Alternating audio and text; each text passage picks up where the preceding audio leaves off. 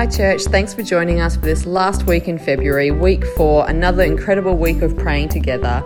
The scripture for this week is from John 15, verse 5. It says, As you live in union with me as your source, fruitfulness will stream from within you. What an incredible reminder of the fresh and fruitful prayers, the mountain moving prayers that God is working in, working in us this month as we pray. Let's keep pushing on. Join us every day and a member of our team praying together. Let's pray. Hi everyone, Victoria here. Thanks for joining us today on the 22nd of February, Tuesday, as a month of our prayer and fasting at Tweed Coast Church. Hey, we are really going to move mountains today. I believe it with my whole heart. I've felt it throughout this month, and today is going to be incredible. So, thank you for joining us. Today, we are going to pray for our church to grow in 2022. And we are also going to pray for many to gather to love through Him in the year to come in 2022. What beautiful prayer points. So I would love to encourage you right now to pray over these things. Pray that our church will grow. And what does that mean? It means that people's lives would be changed.